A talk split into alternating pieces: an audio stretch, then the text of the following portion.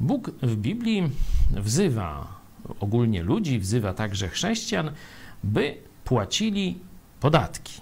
No, wielu ludzi od razu powie, no to znaczy, że wszystkie podatki, które żąda od nas państwo, należy płacić.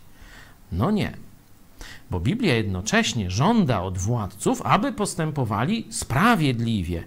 I jasno mówi, że wsadzanie państwowych łap tam, gdzie nie trzeba, do tej kieszeni, gdzie nie trzeba, po te pieniądze, które nie trzeba, jest złodziejstwem, a nie służbą narodowi czy Bogu. Władza, która ściąga zbyt wiele podatków, w rzeczywistości niszczy swój kraj i sprzeniewierza się Bożemu mandatowi. Pokażę Wam teraz bardzo wymowny przykład. Oto ludzie jacyś napracowali się i wyprodukowali 5000 litrów czystego, no prawie czystego, tam 90 parę procent spirytusu. 5 tysięcy litrów. Dużo pracy, ile zacieru, ile tak dalej, rozlewania. Można sobie wyobrazić 10 tysięcy butelek.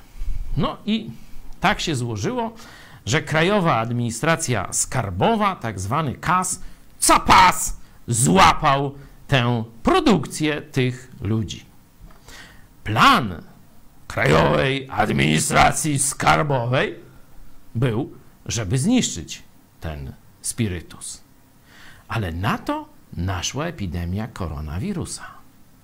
Iż nagle kas ozdrowiała. I mówi, przecież to dobro. Ten związek chemiczny może służyć ludziom. Dlaczego to niszczyć? I stwierdziła, że da go w darze szpitalom, które płaczą i wołają do rządu: dajcie nam środki odkażające. I teraz w tej historii proszę Was o odpowiedź. Kto był dobry i zrobił coś dobrego, którą, któr, coś, co może służyć ludziom, a kto był zły i chciał zniszczyć dobrą pracę ludzi? No, zagwozdka.